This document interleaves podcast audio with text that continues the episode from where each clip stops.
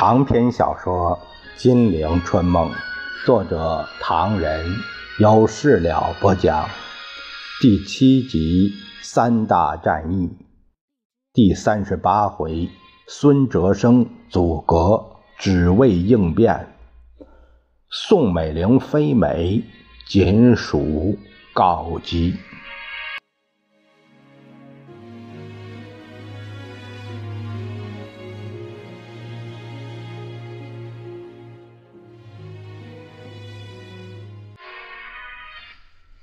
话说蒋介石在淮海大战第一阶段结束之后，已经不知道下一仗如何打法。他几乎连自己的影子都得戒备，都要责骂。平白无故坐在沙发里，会腾的站起来发一顿希特勒式的脾气。连侍卫也人人自危，担心大祸临头。那晚上，蒋介石在官邸照例召开官邸会议。文武大臣一旁侍候，除了报告当前的危机，对明天的事情应该怎样对付，个个是束手无策。倒是有几个立委发牢骚，触怒了他。蒋介石拍桌子、拍凳，大骂着：“时到今日，你们还要不满政府，简直毫无人性！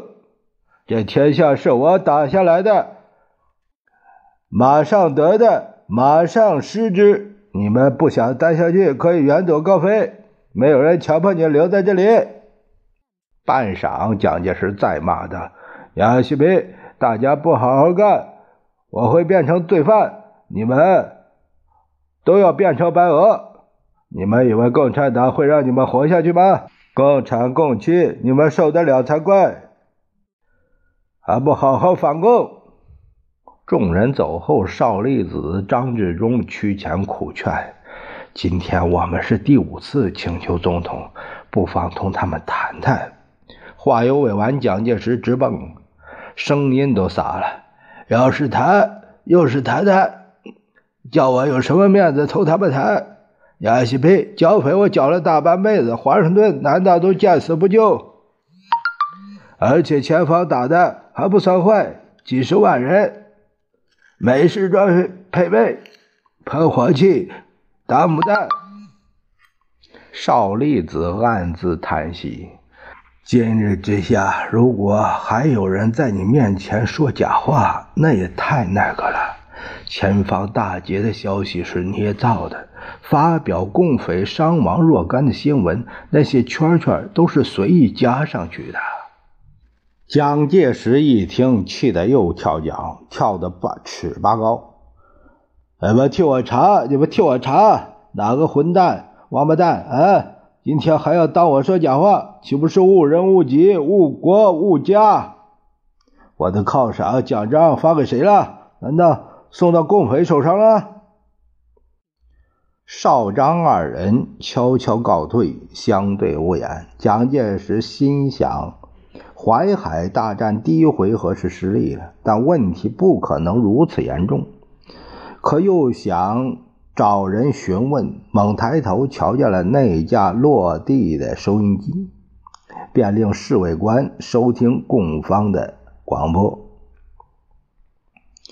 侍卫官待共方广播开始，蹑手蹑脚便往外走，他不敢与蒋介石共处。蒋介石面红头胀，聚精会神。听对方的广播，徐州孤立了，人民解放军从东西南翼迂回，南下越进，东路占灵璧四线，沿五河、明光、定远三线，绕过蚌埠的东南，西路由凤台、怀远、池河三线，抵达京府县蚌埠以南张八岭，在。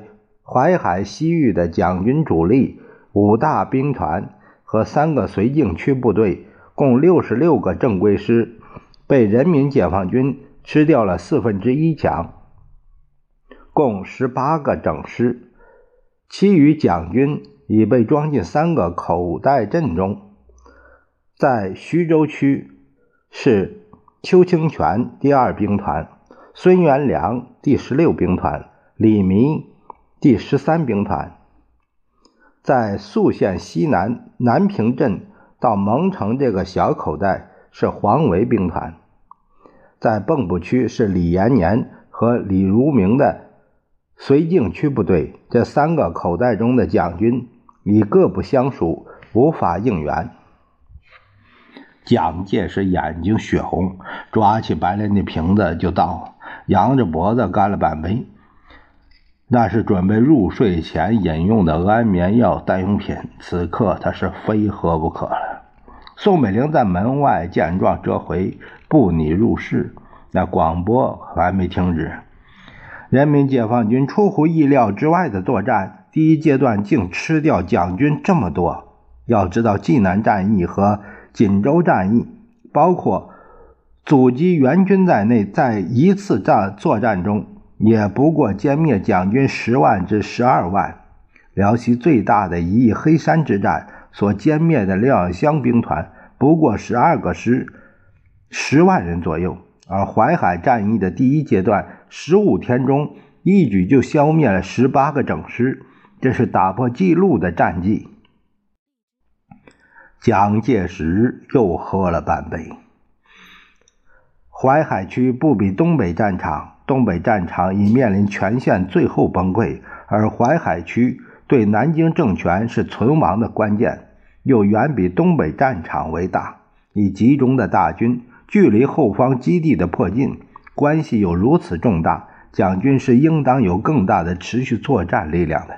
然而，在这条系存亡于一战的战线上，蒋军却比任何战线、任何战役都不及事。蒋介石说什么也听不下去了，慢前一步，也不用截断电流，却把落地收音机往地下一推，砰砰啪啪之后，他自己也倒在沙发上。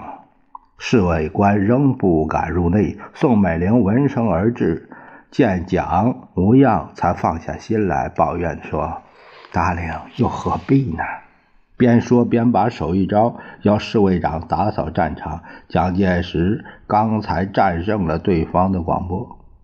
蒋介石声色俱厉：“呃，不要管。”宋美龄按住一肚子火，佯装笑着说：“喝醉了。”接着就把他要他回房，别跟他们看笑话。蒋介石火更大了，嗓门又哑又尖：“什么笑话？什么笑话？杨锡碑这什么局势？还说风凉话？”宋美龄一听有气，扭头就走。人家有要紧事，华盛顿有电报来，你还装疯卖傻撒泼赖？蒋介石一听，酒醒了一大半。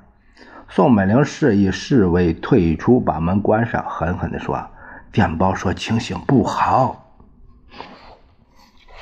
怎么不好法？说美国进步党全国委员会在芝加哥举行的第二次会议通过决议，要求停止援助南京以及其他类似的政府。不会的，我知道不会的。听我说完，影响太大，别以为不会的，不会的。电炮说他们指出。两党政策以美国纳税人的金钱支持南京，美国人民不能赞成，呃，烦得很。对于美国，我断定他非援助我们不可。布里特看过我两次，斯图雷登决定不回美国，在任何情况下都要留在这里。巴大维飞东京同麦克阿瑟商量。共和党参议员马伦昨天见我以后又飞回上海，这些事情都说明了。宋美龄泼他一头冷水：“你上午还在生气，说美国人要你下野休息、出国躲避，现在又不满不在乎，你根据什么乐观起来啊？”乐观？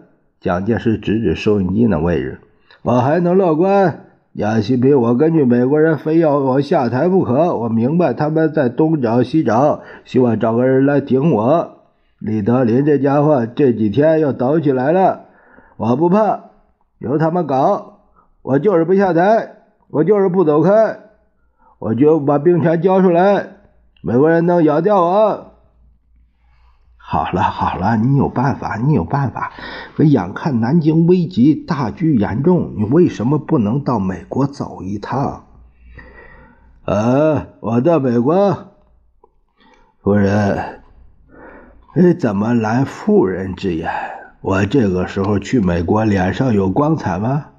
万一我到了美国，他们想尽办法软硬其下，不容我回来，我该怎么办？啊？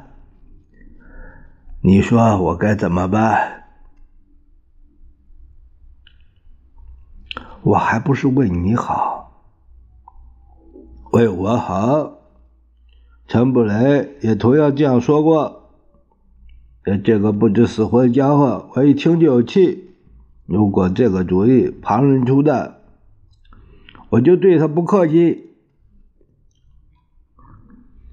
宋美龄蹬着脚，对是我也不客气。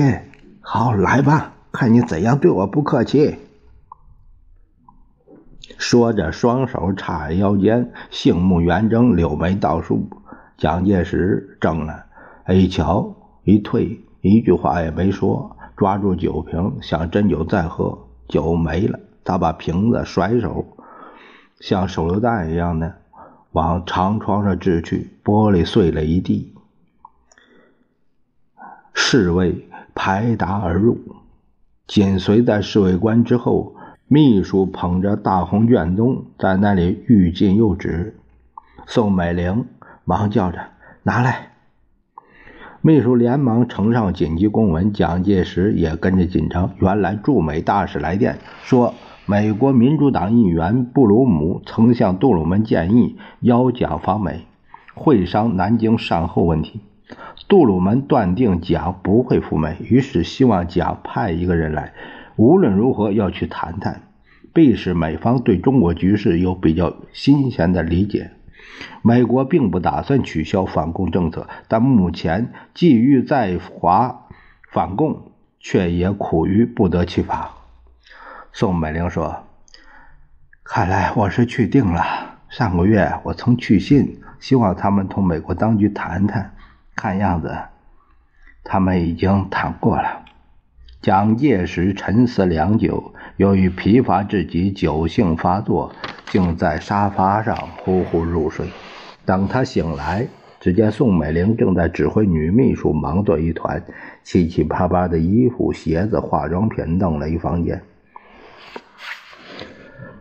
几时走？明天。准备好了？飞机是他们的。可能赶不及，就空中霸王去了。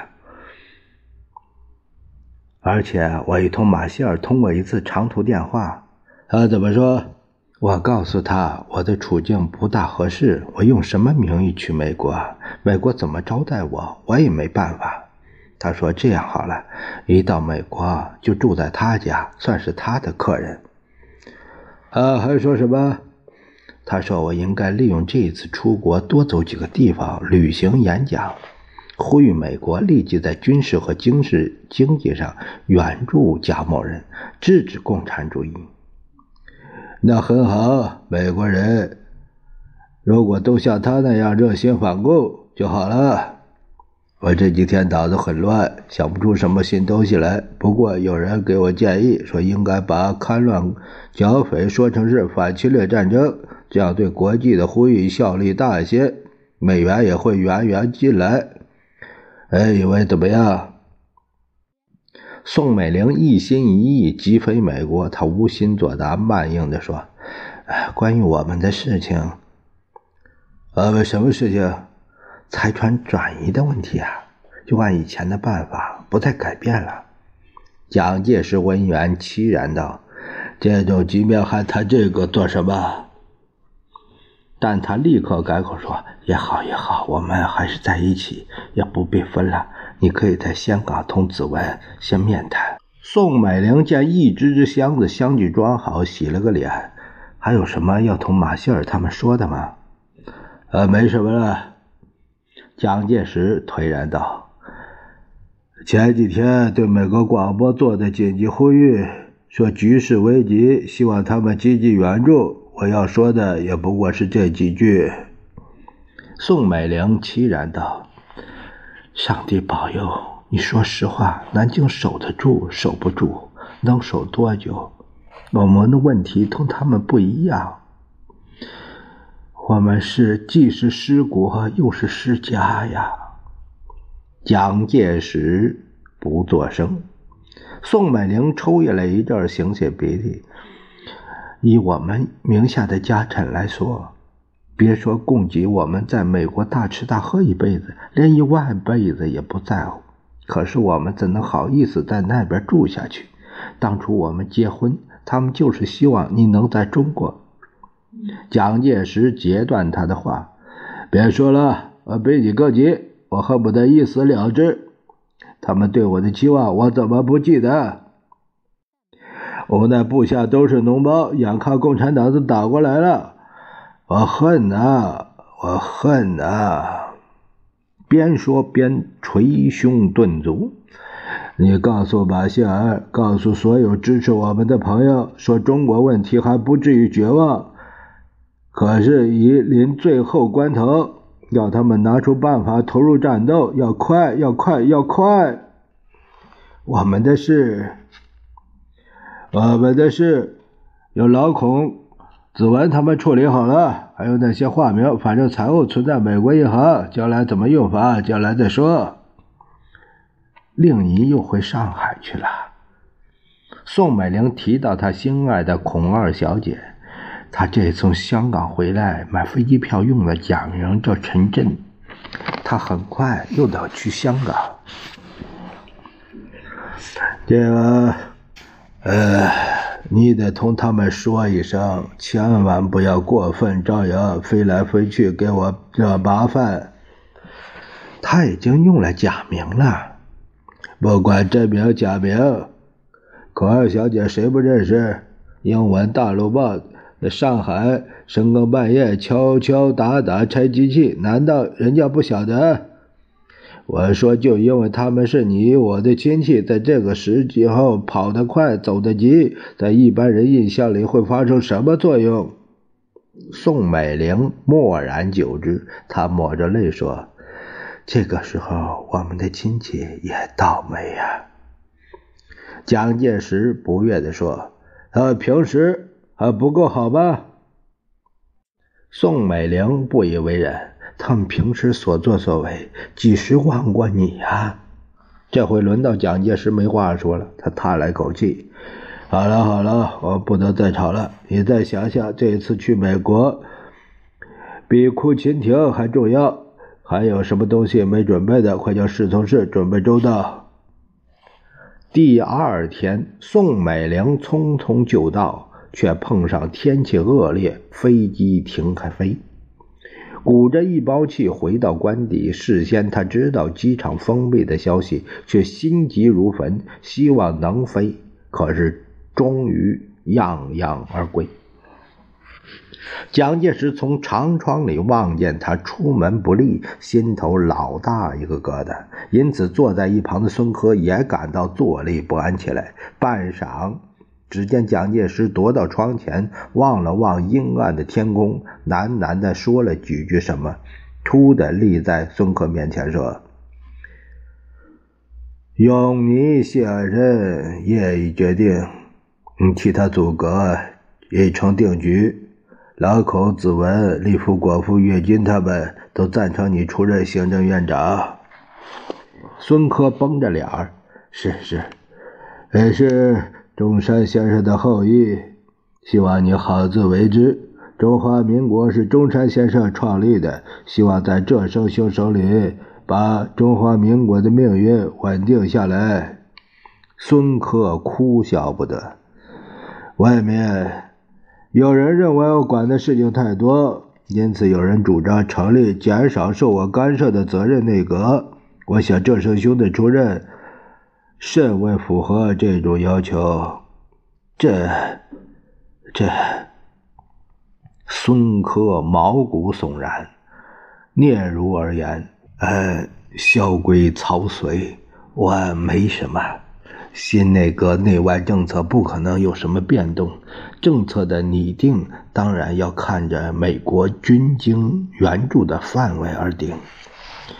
还好，所以今天立法院以二百二十八票绝对多数压倒十四四十四票的反对票，这周兄真是众望所归啊！不敢不敢。我要越军出任中正会秘书长。以补布雷之缺，希望你能组织一个拥有广泛紧急权力的战时内阁。孙科忍不住了，他得说说他的抱负。非常感谢总统对我的期望。我希望战时内阁中有几个新人，能包罗本党各部分要员。根据宪法，行政院长不得兼任立法院长。我明天就辞去立法院长职务。请本党秘书长吴铁老出任立法院长，总统以为合适吗？合适，合适。不过我听说傅斯年也有兴趣，他将出面竞选。我看还是慢一点决定，以免有伤和气才好。是是，我想要求张群、翁文浩、吴铁城、陈立夫四位先生参加内阁。还希望张群先生出任外交，总统意为如何？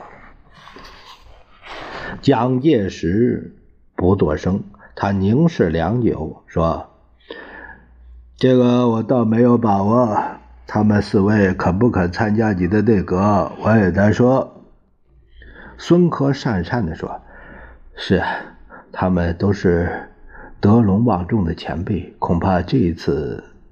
蒋介石却另有所思，他突然问：“这次夫人飞美国，这首兄以为会顺利归来吗？”“当然，当然。”孙科没有考虑的余地，但作为一个新任行政院长，又不能不在口头上为蒋创造有利的条件，他信口答道：“美国是反共的，只要政策不变，我们就有恃无恐。而他们政策没变，没变。”外面冷言冷语是有的，我们可以不管。心情阴沉的蒋介石夺出花圃，在阴沉的天空下茫然四顾，又退回室内，长叹一声：“赵少兄，老实说，今天我着急的倒不是共产党打到什么地方，乃是美国的观望政策，真是我受不了。”娘西贝，日本有几家大报纸也在劝美国采取观望政策，这更是我怨恨难消。孙科笑着说：“ 我看他们不会观望下去的。为什么？我们也研究过他们所说的观望。”根据路透社的消息说，美国人因为看到我们的政府好像不稳固，我们的军事局势恶化，如果徐州大捷不假，那么我们可以透过一口气来。他们希望中国能够成立一个联合政府，他们认为中共确实能获得中国老百姓拥护的政党。他们认为，如果联合政府组不成功，美国愿意支持傅作义。谁说的？路透社华盛顿的消息，蒋介石勉强笑着说：“我也曾听说过，呃，曾听说过。呃，刚才说的几个理由，认为美国人真的不会观望下去吗？”孙科极有把握地说：“我认为不会。最重要一点在于白宫的决定，但他们要下个星期才开会。夫人在期内赶到，情形又不同了。”何况外间传说的什么中国游说团，也活动的很好。蒋介石脸色有如黄梅天一会儿咧嘴笑，一会儿沉下面孔，使劲搓着手。呃，今天天气如果放晴或者没有风雨就好了。好什么？宋美龄直闯进来，都是些脓包，能见度差，飞机减少。他们说本来可以试试，无奈太阳空投、徐州空投的飞机已不够用了，我只好白跑一趟。他当着孙科叫着：“什么空军？丢炸弹，连人都丢了下去，不是太丢人了吗？”嗯。孙科诧异的问：“怎么丢炸弹，丢下去了人？这不是千古奇闻吗？这正是丢人，丢人，真丢人！如此怪事，却奇闻。”